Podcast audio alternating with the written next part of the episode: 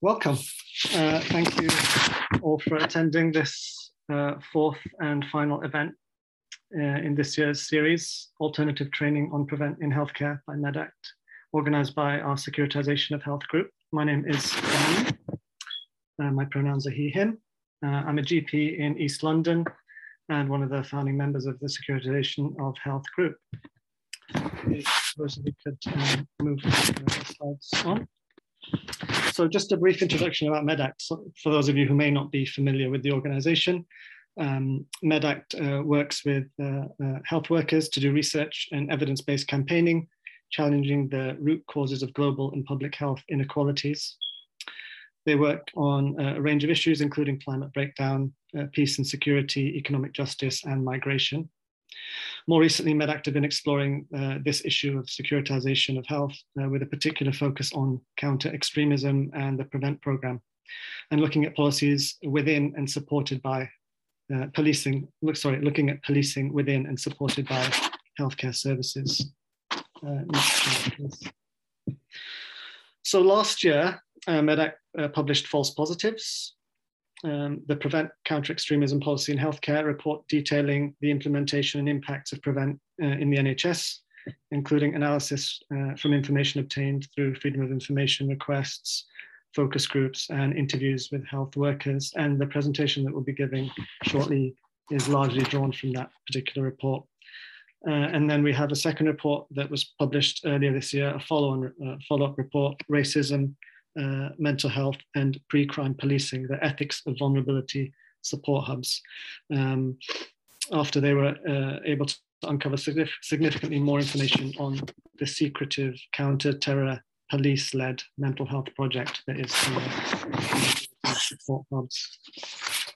And more recently, Medact's been working with civil society colleagues and allies to challenge the serious violence duty being introduced within the government's controversial policing bill that some of you may be familiar with.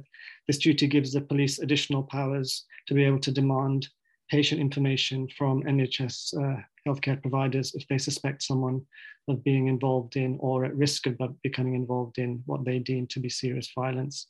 So we're seeing the continued expansion of pre-crime policing into healthcare and other public services, with the complicity of healthcare workers in surveillance. So it's crucial that each and every one of us learn, educate, and resist the misuse and abuse of healthcare services by successive governments for furthering their political agendas. So thank you for being part of that this evening. Next slide, please.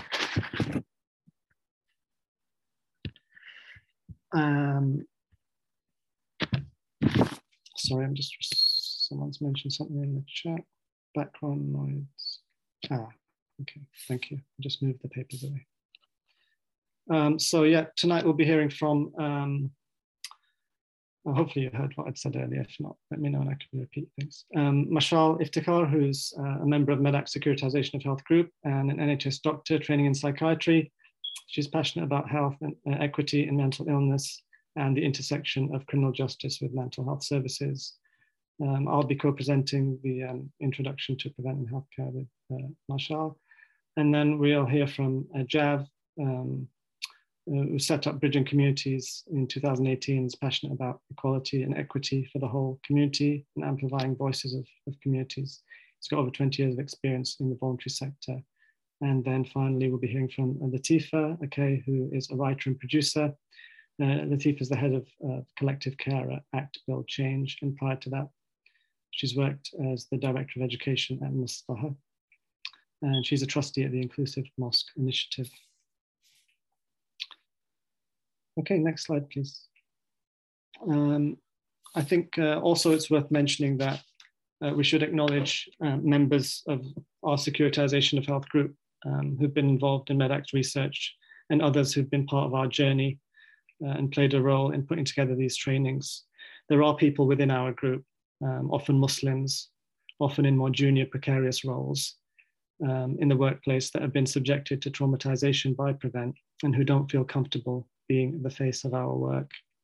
And finally, a reminder that we'll be shutting down the chat box function now, but you will be able to ask questions during the Q&A you will be able to submit questions using the Q&A function, as mentioned earlier. All right, so that's a lot of information. So before we get into this presentation, I just want to pause actually and just take a moment. And yeah, what I'd like to invite you to do, it's an offering and don't need to feel obliged to do so, but just actually notice your breath. So don't change it. Don't feel the need to change it, but just notice it curiously.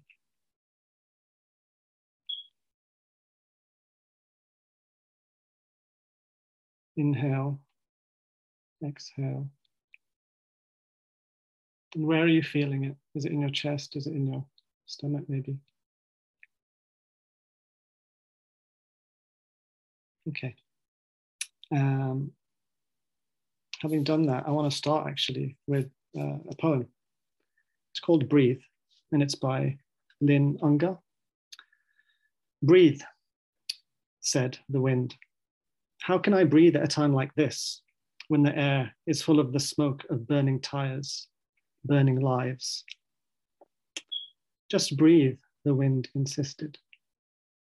Easy for you to say, if the weight of injustice is not wrapped around your throat, cutting off all air. I need you to breathe. I need you to breathe. Don't tell me to be calm when there are so many reasons to be angry, so much cause for despair. I didn't say to be calm, said the wind. I said to breathe. We're going to need a lot of air to make this hurricane together. And with that, we'll begin our hurricane, which is Prevent duty in the NHS. And next slide, please. So what is Prevent? Prevent's part of the government's counter-terrorism strategy with the stated aim of identifying vulnerability to radicalization. In 2015, the government extended the Prevent duty to healthcare and education under the guise of safeguarding, making the UK the only country in the world where healthcare bodies are legally obliged to respond to that, quote, ideological challenge of terrorism. Healthcare workers are now expected to make a speculative assessment, which involves trusting one's instinct. No one referred to Prevent has committed a crime. They've simply been suspected of susceptibility to radicalization. Next slide. What is the evidence for Prevent? Despite costing at least £40 million a year to implement, Prevent has no credible evidence base and has never been independently evaluated. Its assessment criteria, ERG 22 plus, were based on a single psychological study. This paper was originally classified and not published in a peer-reviewed journal until 2015, and the underlying dataset has never been published.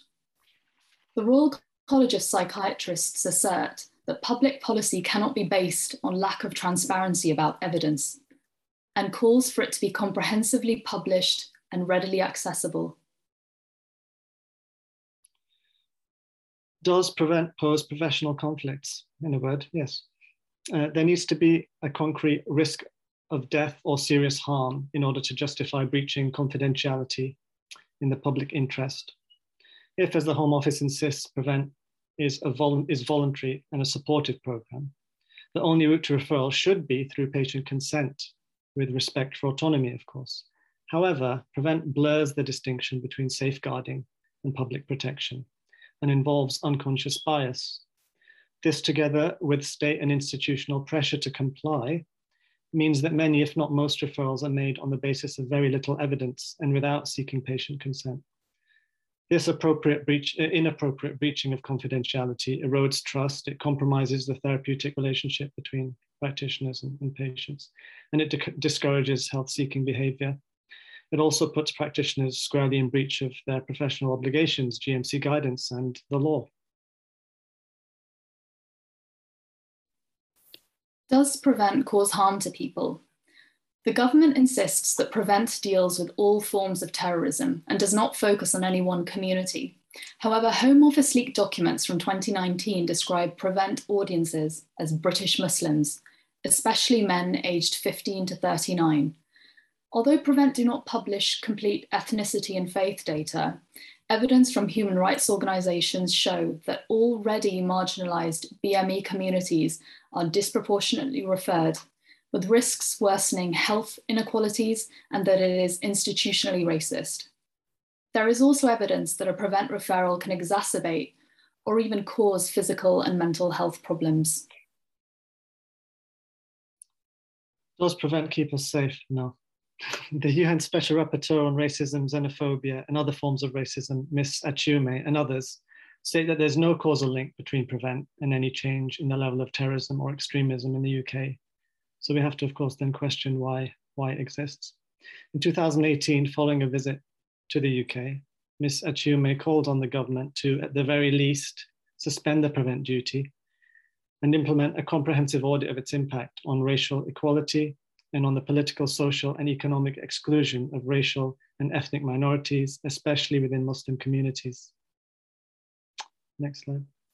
Next is our pithy pigeon, who's Jordan, who's not with us, turned it at the last event, just summarizing what we've mentioned. That's a lot of information to take in, so just here's a brief summation here.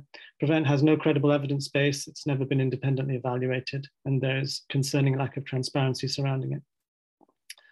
The inappropriate breaching of confidentiality risks eroding trust, harming the therapeutic patient-practitioner relationship, and discouraging health-seeking behavior.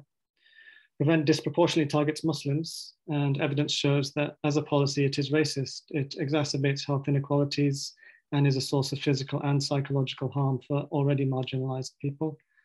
There's no causal link between Prevent and the level of terrorism or violent extremism in the UK, and a UN expert calls on the UK to suspend Prevent while a comprehensive audit of its impact is conducted. So we believe at Medact that we need to collectively create a society in which the sense of dignity, safety, and belonging of all people is protected.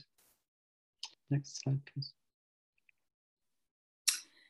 You can learn more about the contents of our presentation by reading Medact's report, False Positives, the Prevent Counter-Extremism Policy in Healthcare, and this includes recommendations to government, to independent reviewers, and various health bodies, including Royal Colleges, as well as researchers.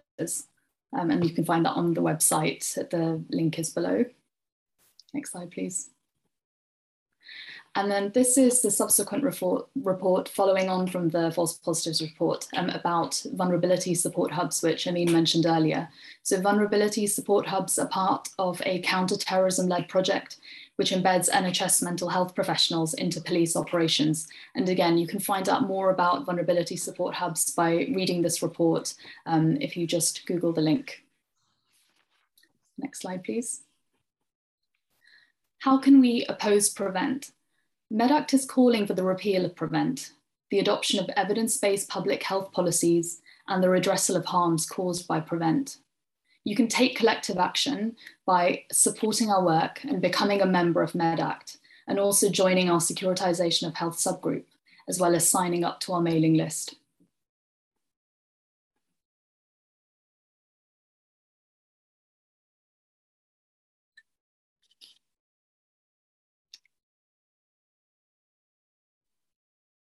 Have we got another slide? Yeah, we don't.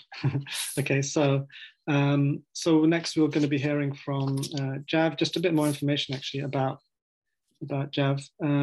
So Ajav's going to be speaking to us about his experiences with and thoughts on Prevent in the healthcare setting. And he's passionate about equality and equity for the whole community and seeks to amplify the voices of communities that the system does not know how to engage with. He has over 20 years of experience in the voluntary sector. Through his work at a strategic level, he hopes to bring positive change to ensure that services are co-designed in the true essence of co-production. And Ajav set up Bridging Communities back in 2018. Ajav, over to you. Hi, good evening, everyone. First of all, I'd like to say I suffer from mental health issues, and it's unseen, a hidden disability, and what the healthcare system does, or what Prevent does very, very strategically, is force people or enable people to use their subconscious racism and biases in regards to categorize and profile people, because I had a breakdown back in 2012 where I was it was in my early stage of my mental health breakdown. I was seeing the CBT, then I moved through the different services, and my last psychologist decided that I was a threat or I was radicalized. And at the time, as you probably know, when you hit depression, etc., you will lose, first thing that goes is your grooming. And so like my beard grew out, etc. You know, like I thought personally I was making progress on the road to a recovery. But what happened was my psychiatrist or psychologist, or whatever you want to call them, decided that I was a danger and I was radicalized because I had a beard. And that basically is profiling.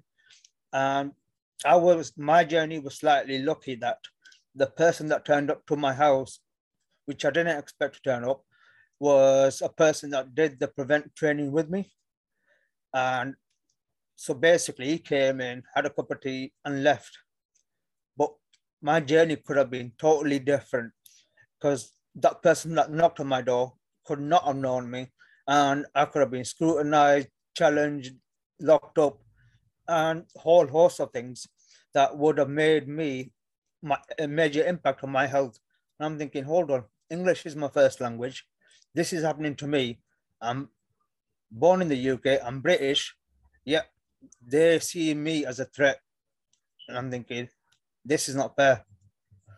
And it took me over 3 years to get an apology.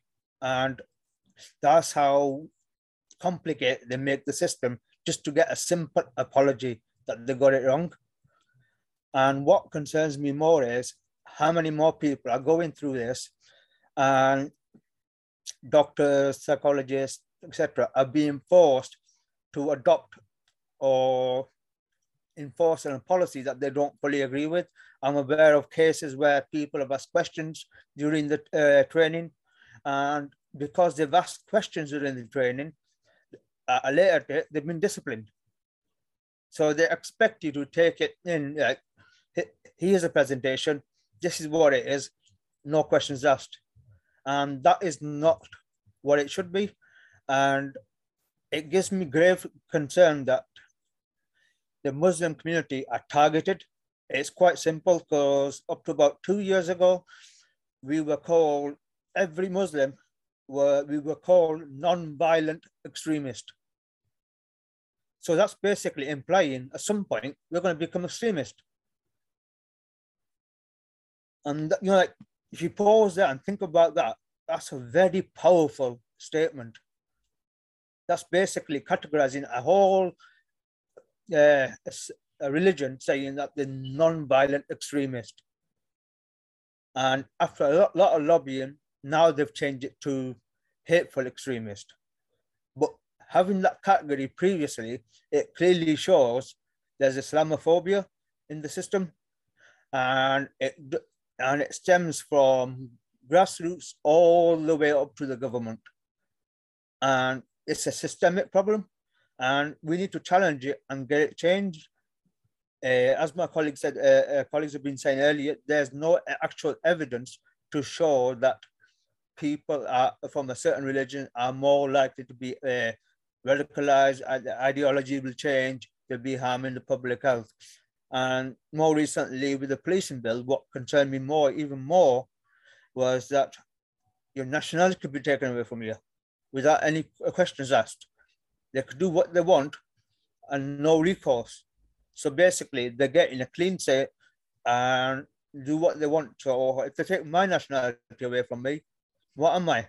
Where do I belong? I was brought up, born here in the UK. My ethnic origins are from Kashmir, but as far as I'm concerned, I'm British. So where do I go? Am I going to become a nomad? So, and you see a lot of changes in the Muslim community, because the Muslim communities have started reducing the size of their beards, etc., in the fear that they might get referred to Prevent. Yet the white counterparts are increasing their beard sizes as a fashion statement. So, you know, like, where's this disparity? Where's the equality? And this is, it actually angers me because even like, I'm not sure in it, but it's had a major impact on my mental health journey to the extent now I will not engage in any psychological therapy. So like, only person I trust at the moment is my GP because he has my medication, and I would say I'm at an equilibrium and I can actually sit here and talk about my experience. What about those people that don't have that chance? What about those people that have been deported? What about those people that have been locked up and nobody knows about them? Why should the opinion of one person that's been trained wrong make a subconscious or don't like the person and make a referral and they get ostracized? And the key point to this is the whole of this does not talk about any cultural competencies. It talks about profiling. You get pigeonholed. And unfortunately, the target audience is people from the Islamic faith. So there's a considerable amount of Islamophobia throughout the system. And I could talk about this quite considerably, but I think I'm going to leave it there, let my colleagues add some more substance to this to help you understand why it's important for people to speak up, stick together, because especially with the recent policing bill, coinciding with that, in Liverpool, that incident about the bombing or that taxi. So they're shifting the public eye to Liverpool, yet behind the scene, they're trying to put the policing bill through, you know, to reinforce that same narrative. Because if it's a white person doing something, they say it's a white person suffering from mental health issues or such and such a thing. But as soon as it's a Muslim person, their religion gets mentioned. And that's two different narratives. So everyone else, it's their ethnic origin. But for Muslims, it's their religion. And that creates fear. And that's lack of understanding. And they're reinforcing that. I think I'm going to go quiet there because I'm going to get quite angry at the moment. Thank you, Ajav. Yeah, it's a lot. It's a lot. It's actually heartbreaking that you aren't able, you don't feel safe seeking support from NHS services. I'm somewhat heartened that at the very least you feel you can approach your GP, so that's something. But it goes, goes some way to explain, kind of demonstrating some of what you mentioned about how, like, there's a step before, which is the dehumanization, like the Islamophobia, as a systemic problem that means we're a little less human, which means that it's okay to profile us. And yeah, that's a lot. So thanks so much for sharing, and yeah, sending you a virtual hug. Okay, it is hard to move on, but such is the nature of these events and the structures that we've got more to cover. So I'm really pleased that we've got Latifa joining us this evening. I just wanted to mention a little bit about Latifa, a bit more about Latifa before we begin and frame the conversation a bit. So Latifa is going to talk about how we can move more towards approaches to safeguarding that aren't reliant on surveillance and profiling in the ways that Jav's just so eloquently and vividly described, and instead approaches that are rooted in safety and trust. Latifa is a writer, producer, and researcher. She's just taken the role of Head of Collective Care at the organisation Act Build Change. Congratulations on that. And prior to that, she worked as Director of Education at the charity Maslaha. Over the past year, in her role at Maslaha, Latifa has worked on with a range of partners to develop a workbook on radical safeguarding that will be released later this month. And I'm really looking forward to reading that. Latifa is also trustee at the Inclusive Mosque Initiative, and she has an academic background in law and formerly worked as a journalist in Istanbul. Before Latifa begins, I wanted to just briefly reflect actually on this year, working on these trainings, because it is the last of four trainings that we've delivered this year. It's been long, it's been difficult at times. And reflecting on it today, I was thinking that we can often get caught up in doing and reacting for understandable reasons, but this often leaves little room for being and visioning. Yet the process of liberation requires being as a starting point and visioning as a guide. So to end this series, introduce Latifa, and to set a course for the new year, I'd like to share a quote by Aurora Levins Morales.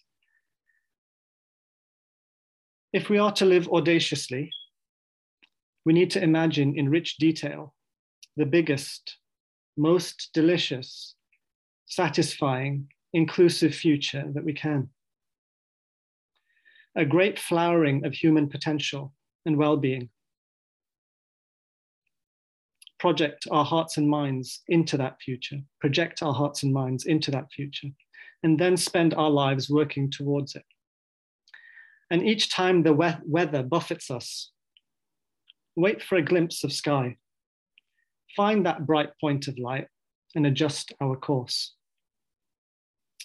Aurora goes on, the world is full of weather, full of all the urgency and danger of the present moment. But the work of social justice has always been urgent. And if we let that drive us, we'll never make the time and space to dream together, dream big, and set a real course toward our dreaming. And with that, over to you, Latifa. Thank you so much. I mean, can you hear me okay? Yes, okay, great. Thank you. I mean, you've set me up for great things. Hopefully I deliver in some way. But thank you so much to everyone at Medact for continuing to provide these really critical spaces to build momentum in the fight against prevent and securitization and surveillance in healthcare and beyond. And thanks to Amin and Mashal and to Ajav. It's great to be here today as part of the conversation, and Ajav, solidarity with you and on what you've experienced. And yeah, I really hope that this will be part of the bigger picture of getting rid of prevent for good. As Amin said, today I'll be sharing with you a piece of work, and you can see a little bit from the front cover there, that will be launched soon, a radical safeguarding workshop that I co-wrote and developed at Maslaha together with a colleague, Alex Johnston, and with the support of some brilliant partners that some of you will be familiar with. So No More Exclusions, the Contextual Safeguarding Network, the Radical Education Forum, and more. And the workbook is tailored towards education practitioners, but we hope it can be built on and applied in all sorts of different contexts and sectors, like the health sector. And it's worth noting that I won't be talking specifically about prevent. I'll be bringing in prevent, but I'll be speaking, situating prevent within a problematizing of safeguarding as a whole. So maybe we can move on to the next slide. And when thinking why this work and why now, in a nutshell, because safeguarding practice in the context of institutional racism, increased securitization and surveillance in schools, and the permeation of criminal justice policy into schools often results in the most marginalized young people and young people of color in particular being criminalized instead of having their welfare needs appropriately addressed. We can see that really starkly, for example, when we look at the school to prison pipeline in the UK. Statistics from 2018 show that 89% of young people who are in prison had been excluded from school, which is such a stark statistic. On top of that, things like police presence in schools and the impact that has on young people and practitioners, the sky-high disproportionate levels of exclusion of young Black boys, the disproportionate number of young people of colour in PRUs, and the disproportionate number of Muslim children and young people referred to Prevent. So we started to think about this at Maslaha for many reasons, including that sourcing good safeguarding training is really hard. And as the designated safeguarding lead at Maslaha, I couldn't find, I put that in bold, I could not find safeguarding training that critiqued the way that safeguarding itself often ends up criminalizing, pathologizing, and harming young people who are racialized and or working class, who have special educational needs, disabilities, or neurodivergent. Most safeguarding training is very fear-based. A lot of you will be familiar with that. It centers a lot on surveillance and scrutiny instead of building trust and relationships. And it often centers harm and not safety, and doesn't consider how structural violence, such as racism, mean that safety will look very different for different communities. Like many of you, I'm sure, I've come out of those trainings with colleagues feeling upset, frustrated, feeling ill-equipped to actually take steps if a young person or vulnerable adult was experiencing harm. And in making the workbook, we talked to practitioners who spoke about feeling fearful, lacking in agency, and resigned to responding in ways that they know will cause young people and their families further harm, but they don't feel like they have any other choices. And practitioners who are frustrated and to have worked with young people, with families, patients, to have built trust only to have that undermined by blanket rules, policies, and punishments. So in all of that, I suppose, we have this ironic reality of trying to safeguard in spite of safeguarding strategies instead of because of. So I wanted to think a little bit about risk and the construction of risk. And as Amin and Mashal and Ajav have laid out, Prevent operates in a pre-criminal space. And that was a new thing when Prevent became a statutory duty in 2015. And despite the fact that the flawed evidence base that we've already heard about is well documented, the pre-criminal in Prevent has really disturbingly normalized a focus on pre-criminal space, or we could refer to it as non-criminal space because nothing has happened, as an acceptable way of approaching safeguarding. And we can see the ripple effects of this in the most recent policy around serious youth violence, knife crime, etc. So the policing bill that Jab was talking about will introduce a Prevent-style duty for serious youth violence in England and Wales.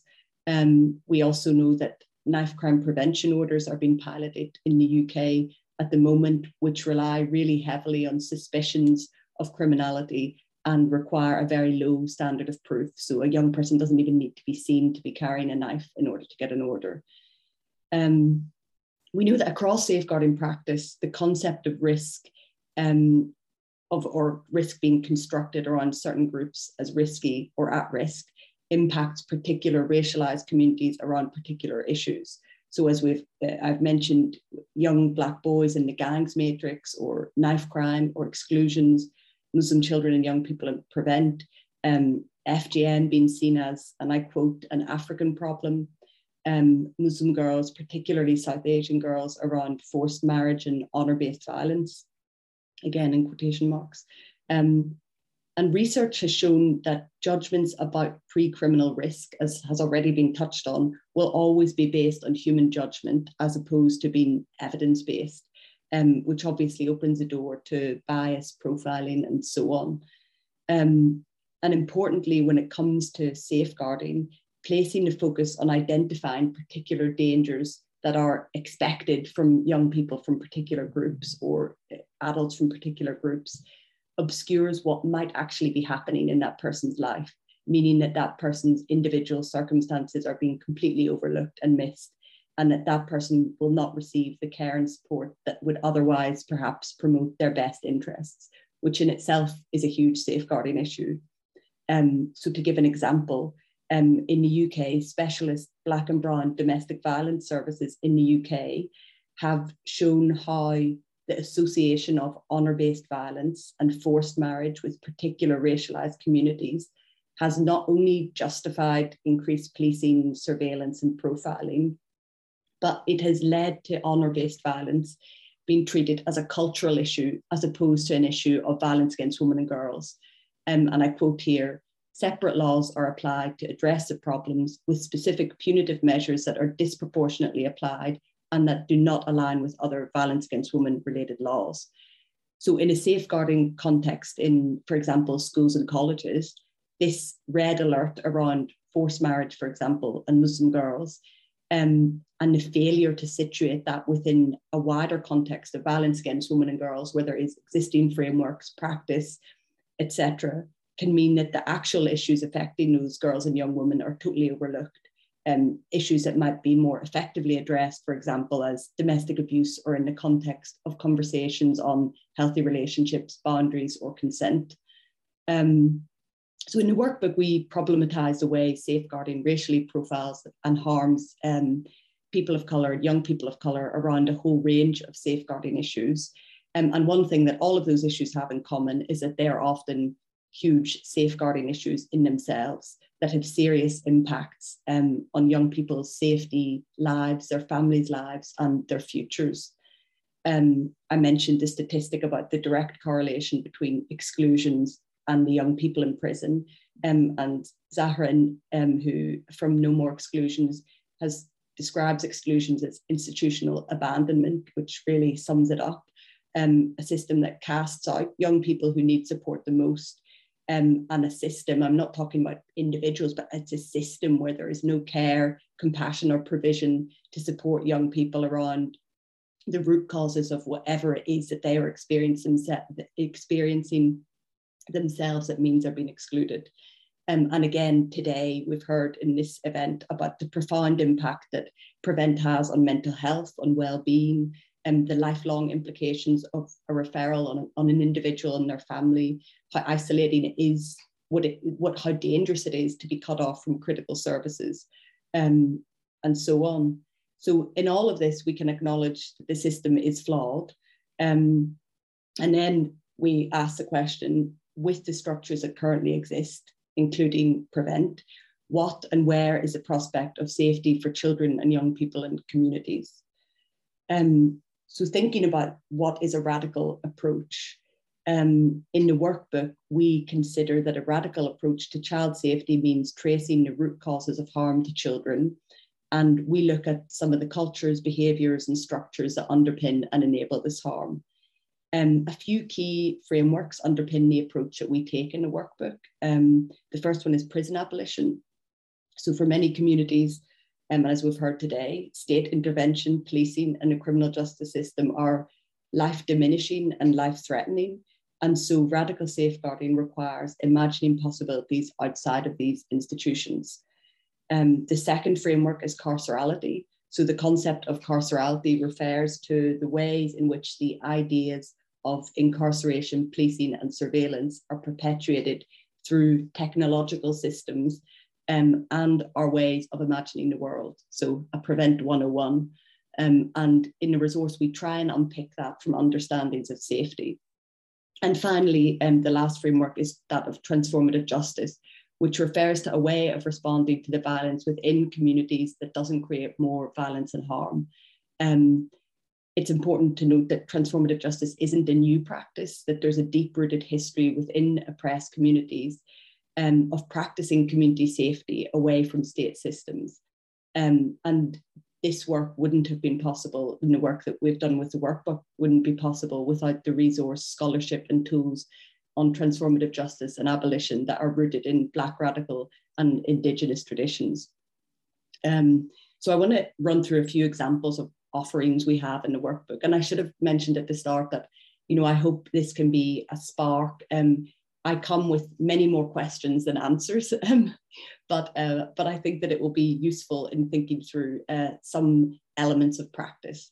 So one of our offerings in the workbook is that as practitioners with safeguarding duties, as much as it may not feel like it, we all do have discretion, and we legally have discretion, and we can use that to ask critical questions and to shift our practice. When thinking about discretion and the space for discretion in decision-making, we found Dr. Leona Vaughan's work around tolerable harms really helpful. So Dr. Vaughan has suggested that often in safeguarding, we're given the discretion to decide what is more tolerable for that person or child, a referral, or what is going on, / being perceived to be going on for that child. So when, for example, a staff member chooses to make a referral or operate within certain safeguarding strategies, they're deciding that the potential harm of those acts is a more tolerable harm than the potential harms of not doing anything at all. So an example that she gave in a talk I listened to a while ago was she mentioned a practitioner who referred a girl to Prevent who was white and experiencing domestic abuse.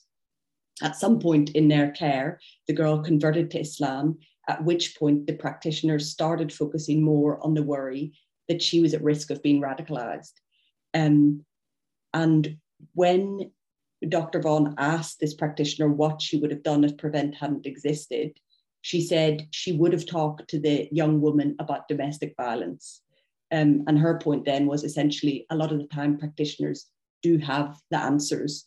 In that case, the tolerable harm that the practitioner concluded was that the girl, the tolerable harm was that the girl would disengage from social services and be isolated and stigmatized, which is what happened when she was referred to Prevent. She had I can't remember the details, but there was a year where she didn't know what was happening, waiting to hear back from a referral. It had huge impacts on her mental health. And the intolerable harm was this potential nebulous risk that this practitioner thought this girl could be at risk of being involved in terrorism because she'd converted. So moving on then, and we can come back to that in the Q&A, but another offering we had in the workbook is expanding definitions. So when we looked at the legislation, we felt that actually there is quite a lot of room within the law as it stands to shift to a more radical way of safeguarding. One of the most fundamental elements of safeguarding legislation, as a lot of you will know, is that decisions have to be made to support the best interests of the child. And we suggest that an examination of the ways that cultures and structures of schools or institutions enable harm to children should be included explicitly in a radical definition of a child's best interest. And next slide, please. So building on broadening definitions, something consistently emphasized in social care policy, and I'm so sorry, I'm just looking at this slide in slow motion, and I'm realizing that was, I wanted to show that as an example of harms experienced that are tolerable and harms that are not tolerable. So we could maybe just have that on the screen briefly in case people want to see. The second example is a Prevent example. And I'll leave you to read that out if that's okay.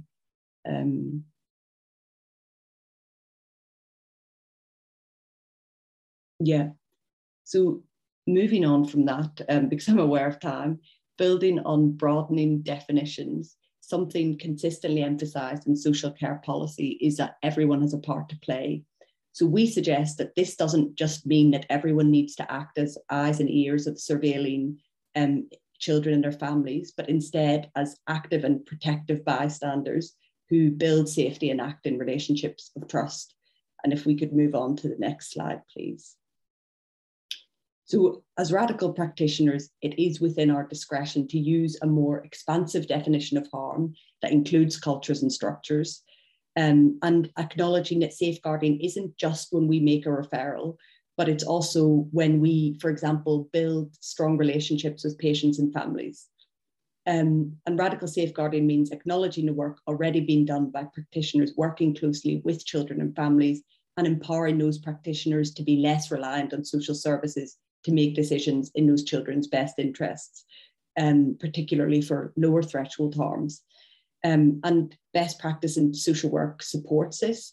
There's tools from the Contextual Safeguarding Network, which I'll loop back to shortly, and also policy documents such as Working Together to Safeguard Children, which are designed to support practitioners to take the lead in embedding safeguarding practices within their cultures without the involvement of social care practitioners, again, for more lower threshold harms. And I've put these up on screen because, unfortunately, because we're not in a workshop scenario, we can't work through these together, but I wanted to give some examples of some prompts that we've used in the workbook, if that's helpful. And maybe we can move on to the next slide, please. So this, again, is one of the activities we have in a workbook, expanding on a child's best interest. And we invite people to think, what might you include when you think of the best interest of a child? So reflecting, for example, when you were at school and listing 5 things that would be important for your teacher in school to understand about your best interests.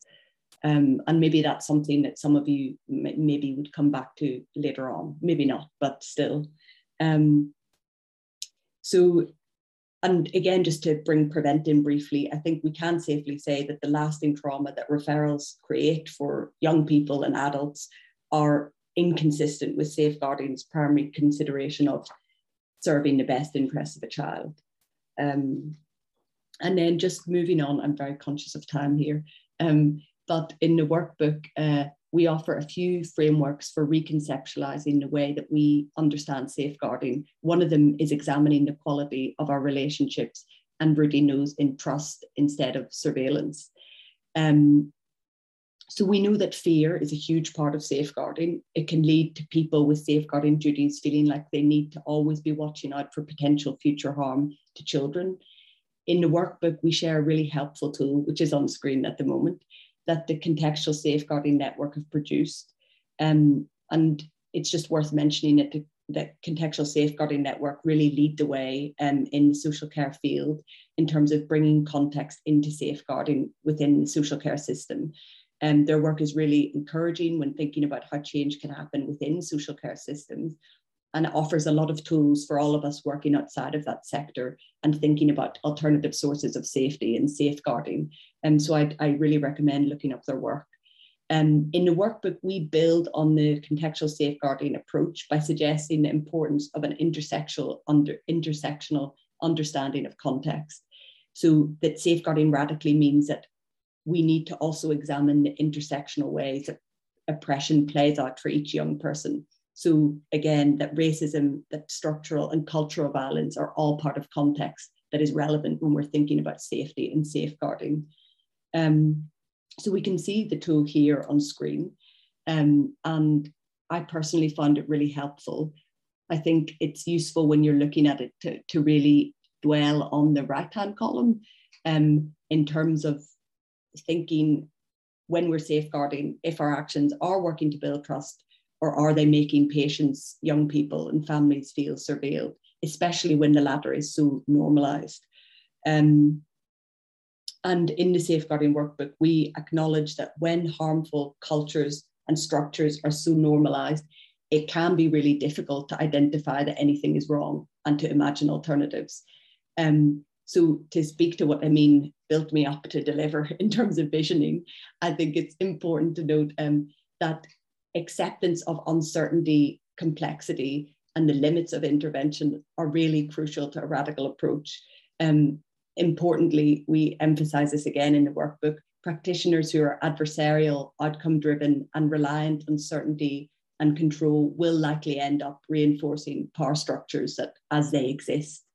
And again, I wish we had more time to talk through this, this resource, but I will send through a link where people can access that afterwards, if that's helpful. And I would recommend looking up the Contextual Safeguarding Network's Beyond Referrals Toolkit as well. And finally, if we could just move to the next slide, I'm very nearly done. Throughout the resource, we suggested questions that could be used to guide radical safeguarding practice. And my colleague, Alex, who I co-wrote the workbook with, developed a really brilliant set of questions acknowledging that radical safeguarding is better guided by questions than by protocol. So on screen, we can see some of the questions that we developed around thinking about surveillance. So as part of a radical safeguarding practice, we can choose to ask ourselves, are we making room for this family's privacy in the way we would other families? Are our actions working to build trust with this child and or their family? Are we being intentional about the records we keep and critical about where they may be shared and who may have access to them? Is there space for uncertainty, complexity, and open-endedness in our approach? And just to quickly move on to the next slide, because I just wanted to include this. The questions before mentioned thinking about trust, but I think it's worth really meditating on every element of the ways that we think or assume when we're thinking about safeguarding. So again, what does, I'm sorry, I have to look really closely at my screen to see this, but what makes you feel trusted? What earns your trust? What erodes your trust? Think of a person that you share trust with. What does having trust mean in that relationship? What does it look like? What does it feel like? And again, these can all be really useful prompts in helping us reflect on how we may go about approaching safeguarding and building trust, and how trust means different things for different people because of circumstances and structures, etc. So to finish off, let me see. Actually, no, I mean, that's me done. I think we can finish there. And I realize I didn't say at the start, but I should have, that in all of this, acknowledging that we live in a deficit time. We live in a time of deficit, whether it's in the education system, whether it's in the NHS. And I know that what a lot of people listening might be thinking is, I don't have time for that. I don't have the support for that. I don't have time to build relationships, even though I would like to. So I think all of this is thinking, when we're dreaming, we're thinking about the structures where, when we talk about, for example, abolishing Prevent or defunding Prevent, we're also thinking, where are we putting resource? What are we funding? And acknowledging in all of this that, again, it's whether it's youth centres, whether it's specialist domestic violence services, whether it's holistic evidence-based policies, unlike Prevent, that these are the important things that we know bring safety and wellness into people's lives. And those are also really important factors as well.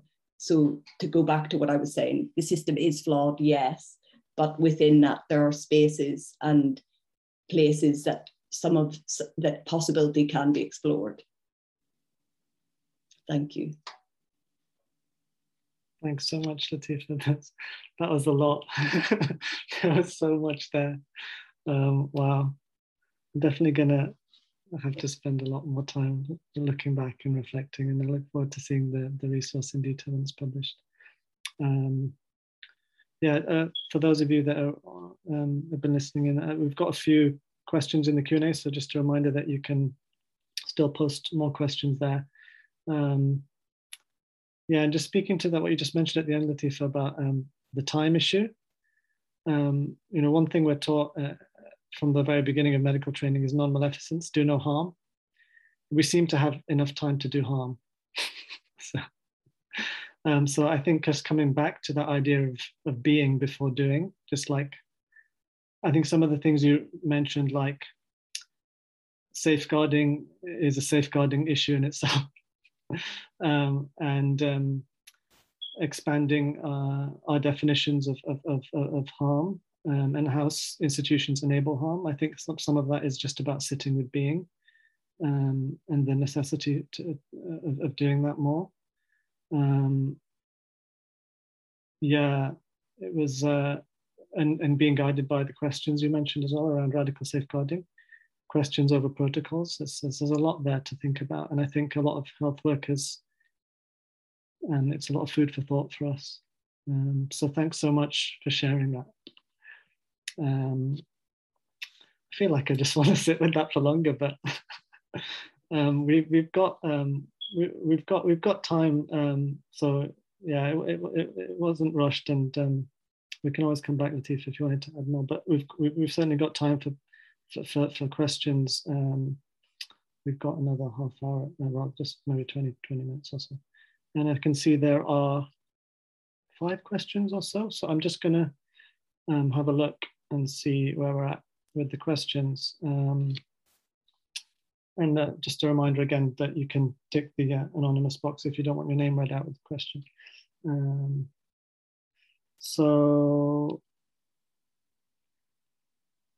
the first question is, let me see, which one should we choose?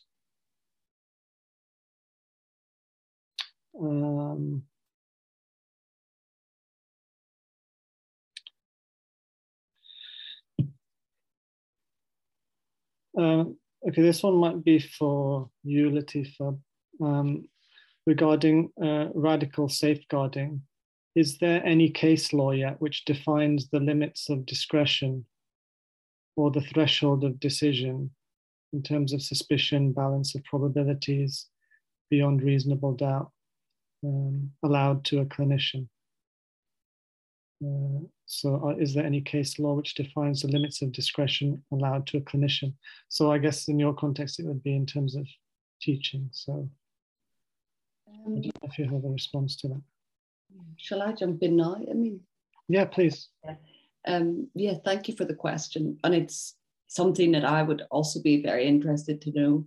But my strong sense is that there isn't any case law that defines the limits of discretion, because I think that when we think about reasonable doubt or discretion, for example, reasonable doubt in the context of Prevent, these are all such nebulous terms. And in the same way that the indicators for Prevent are so nebulous and vague, when you think, like, for example, like I was saying, a child's best interest will mean something different to so many people, and it will involve so many, it can be as expansive or as restrictive as you want it to be.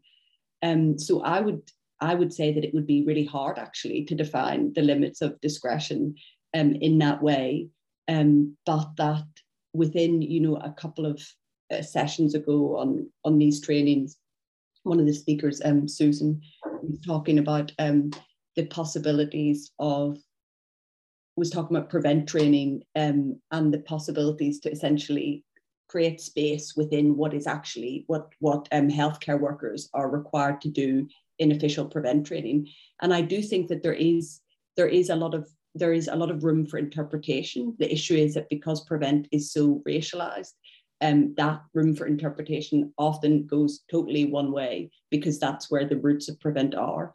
But at the same time, there is discretion. There are alternative frameworks, like I mentioned in that case with domestic abuse, and then this worry about Prevent, that people can refer to those, what they may otherwise take recourse to in their practice, if that makes sense. So it's not a straight answer at all. But I suppose I'm just reflecting myself on the fact that I don't think there can really be limits to discretion in that way. I hope that was some way useful, Kit. Thanks, Latifa. Yeah. Not sure if, Mashal, you wanted to add anything? Don't feel obliged to. I was just going to say, I think particularly in mental health, there seems to be a very, mental health workers tend to be very risk averse and very cautious. And in these sort of meetings that you have when you discuss risk, it tends to be the most risk averse approach that tends to be favoured.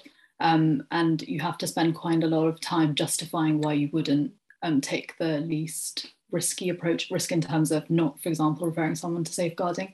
And I think that's sort of increasingly prevalent just because of the nature of sort of everyone being worried about sort of medical legal issues and things like that. Unfortunately, doesn't leave you with that much room.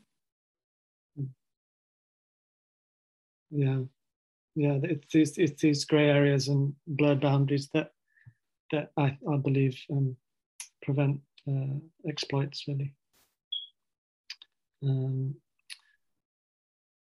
Right, so we've got a question here that I believe is tackled in the first report, and it's a common one. So if anyone would like to address it here, please feel free.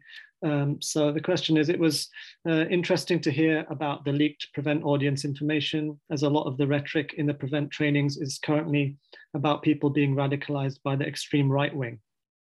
What are your thoughts on this? And do you have any suggestions about the role of health workers in helping young people who seem to be at risk of being radicalized by right wing ideologies?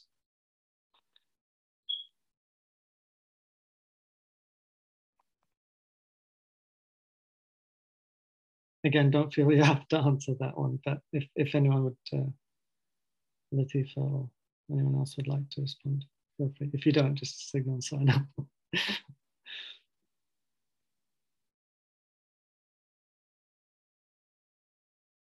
I'm thinking, that's why I'm not saying anything. Let me think a little bit more. Yeah, sure. See if I have anything sensible to contribute. Yeah, I mean, it's certainly used to, the first thing that came to mind for me when I read it was that it's a very prominent rhetoric used to justify Prevent in terms of yeah, you know, these people are referred to, so it's not a Muslim thing, but the data doesn't really support that. But yeah. I was also thinking, I mean, on that yeah. I know in the context of, for example, prison abolition. Miriam Kaba, who's an incredible activist and writer, etc., has talked about the fact that when you, for example, extending prison, extending or being open to reform in prisons, will only serve to entrench those, that system, and extend it. And I think similarly with Prevent, a lot of effort has been made to frame Prevent as also targeting far-right extremism and so on, but as Amin said, the roots of Prevent are very obvious, and the way that it continues to impact communities is very obvious.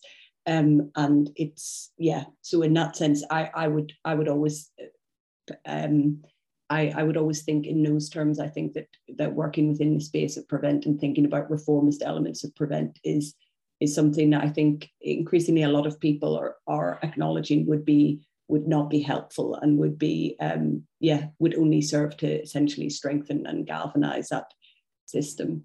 But I know that doesn't specifically speak to what you've asked, Morag. Yeah, yeah, no, thanks, Lucy. The one thing that I always come back to as well is what I just mentioned earlier is non-maleficence. So they're kind of a step before the question is the recognition that it's a harmful program. So if it's a harmful program, does it really matter who it's targeting, like who is referred through it? It's harmful, so it shouldn't exist in the first place. It has no credible evidence base, and it is and it causes harm, so it doesn't really matter who's referred or targeted. It's harmful. Okay, right, so. There's a few quickies. So Latifa, as a question for you, could you please remind us of the name of the toolkit you recommended?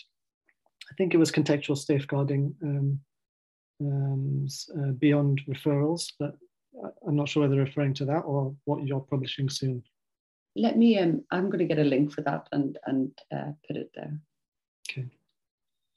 Another one, which I think is answered in the report, is around numbers. So, is it known how many referrals are made each year under the heading of Prevent? I think certainly for particular trusts, NHS trusts and numbers of referrals, we have got data on that through the freedom of information that was then published in the reports. But more broadly, I don't know if Latifa or Mashal or Ajav or have any responses to that on numbers.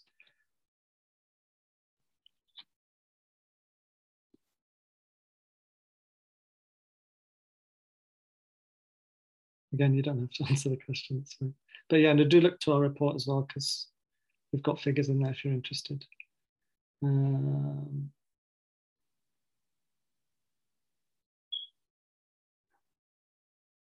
there's a question, I'm not familiar with this, or this might be. Does anyone have an idea of what the newest category of Prevent referrals mean, i.e. undefined, incoherent ideology? I'm not aware of that. But anyone familiar with those categories? I'm not actually familiar with those categories. Yeah. Although it's interesting that they're always making new categories. Yeah. I mean, the most incoherent ideology I'm aware of is the actual Prevent criteria and program itself.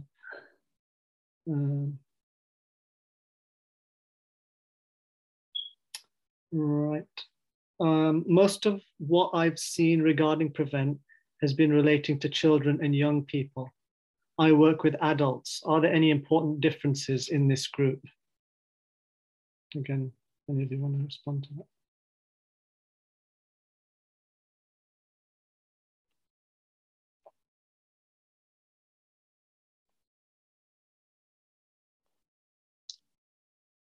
I don't, there's nothing in terms of important differences. I suppose I'm reflecting on the fact that one of the many flawed evidence bases of Prevent is that there's a high focus put on children and young people in terms of the focus in schools, which again is a flawed evidence base and isn't substantiated.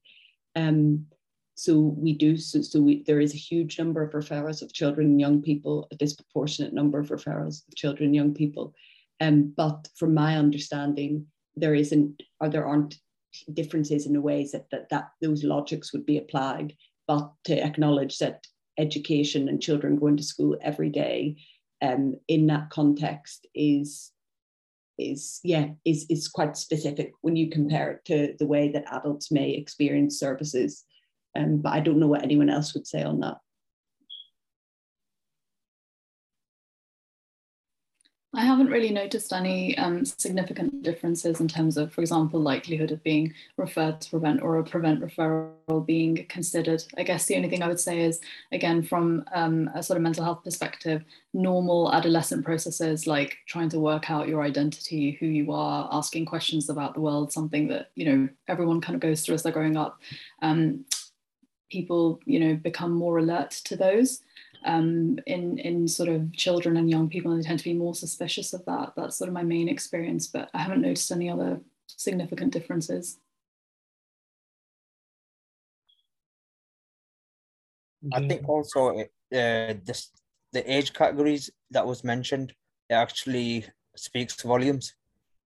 So like it's what Mashal just said, like at that age, you're finding about yourself, what your identity is, where you're going to go, etc. And having that perceived as something as radicalization or a different ideology, that's the biggest problem, because it leaves too much room for interpretation. Because we were talking about right wing, and thinking, what I mentioned in my talk earlier, like before we were called non-violent extremists. Now it's called hateful. So right wing is hateful extremists.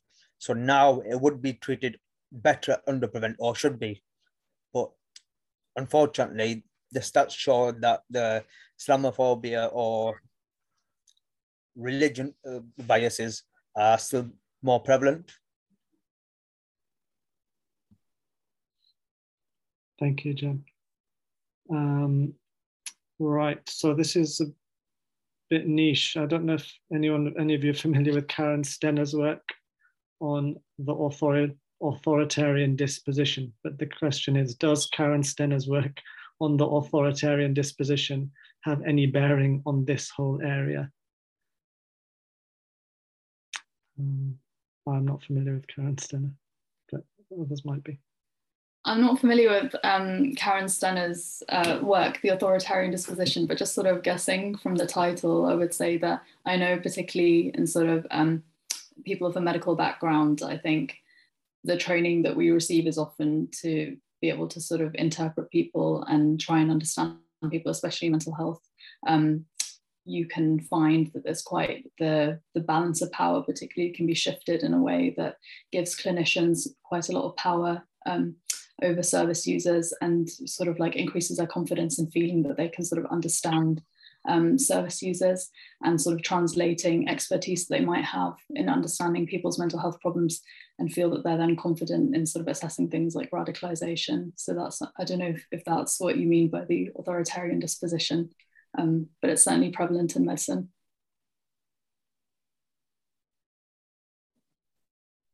Yeah, and that power dynamic and what imbalance is, and the vulnerability around that is important in that earlier question around any distinctions we want to make between children and adults. Essentially, people are engaging with health services. There's a degree of vulnerability and they're coming to us for help and support. So it's, regardless, I think, of whether you're a child or an adult, it's really quite worrying that the institutions can be traumatizing and re-traumatizing in these ways. Also linking to that, I would say, especially in the healthcare professional also, they tend to it's far more easier to deal with the physical symptom that you actually see, etc., and which could be categorized, but matters of the mind are very complex. We're still learning about it, and for a majority of the applications that we apply to people that the psychologist professional see is white Eurocentric. So there's very little talk about cultural competencies, different communities, etc., how to interact, what words, because in some of the languages, the words will not translate. This is, I think, this is where the journey begins, because I was talking to a colleague about cultural competency. I go, I could give you a brief overview, but that's your journey to start learning more. So there will be no training that I'll give you a full overview of cultural competency and make sure you are fully culturally competent, because the world is vast. So it's very important, because I'm actually at the moment pushing for in the psychological profession where university students spend more time with people with lived experience from different communities. So they actually get exposed to that far earlier, rather than qualifying, going to the communities and thinking, what should I do here? I'm not sure how to deal with that. What does that word mean? And it can easily get taken out of context. And in regards to the matters of the mind, because in the 1900s, they used to call it people, the alienists. And that word really resonates with me, because it is alien, because we haven't discovered the full power of the mind. We're still discovering different parts and how it's all working.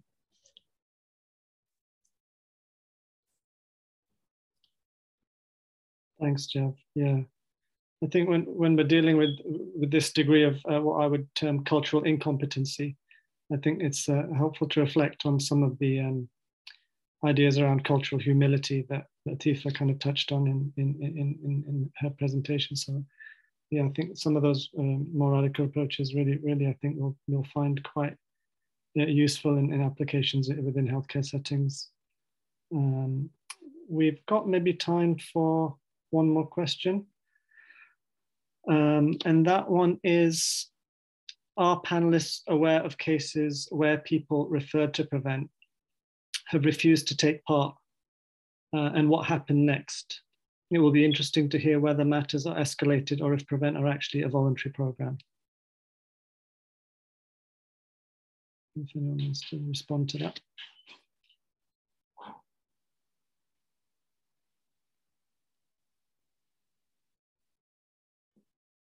I would be interested to hear for Mashal, you unmuted at the same time, but I was thinking from a health perspective, how do you experience that as health professionals in those scenarios?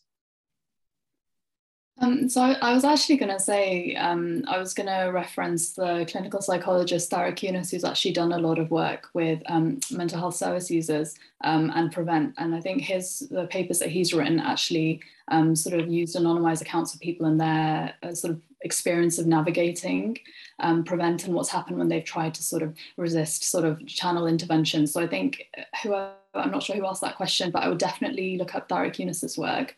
From a kind of healthcare perspective, in my experience anyway, in mental health, unlike safeguarding referrals, often when someone is referred to Prevent, it's really difficult to follow up what happens to them, and to actually find out what was the outcome of the Prevent referral and what happened, unless they share it with you. And I think, as Jav has already mentioned, often it leads to a deterioration in the sort of practitioner service user relationship. So it's really difficult to actually find out. I don't know, I mean, if you have any experience. Yeah, no, I can't comment really on that. I don't have experience, but as you say, I know Tarek's done. Tarek was our first speaker in the first of our four events, so, and has done a lot of work on this. So yeah, do watch that recording online and also look up his work.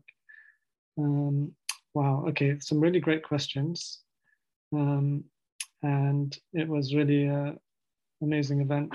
So I think probably we should think about wrapping up, because it's a lot, and you need to be able to sleep tonight. So thanks so much to everyone that joined, and also again to Mashal and Ajav and Latifa and Rosie for your generous contributions this evening. You'll see a link in the chat, which I'll point out what that's about in a sec. So just to close, a few things to mention. The Securitization of Health Group have some exciting actions and plans coming up next month in December. So if you are interested in getting involved, you can sign up to our mailing list for updates. You can also sign up to become a member of Medact if you would like to. So they're unable to do this work without the support and dedication of volunteer members. So yeah, do have a think about that if you are interested. So you'll find all the information you need in terms of joining our mailing list or becoming a member. You'll also be able to easily locate resources mentioned during this evening in the presentations via the link that Rosie's put in the chat. Finally, I just wanted to mention that I appreciate that the content of this evening is pretty heavy, and you may have been affected or felt personally moved by it. So one of the resources in that link is to a mutual support guide that Medact have put together for people encountering Prevent in the workplace. So do check that out. And there's also mention of supportive organizations in there that may be that offer resources and support for people affected by Prevent. You can also email Reem, who leads the Securitization of Health Group, but wasn't able to join us this evening. Reem's email is reemabuhayah@medact.org, and I'll post that in the chat. And that's otherwise a wrap. So again, thanks so much to everyone for joining us. There's Reem's email. Oh, there's an R missing, so do put an R before the double E. Thanks so much to everyone for joining us. I'll leave you with a quote from the film Nomadland. See you down the road.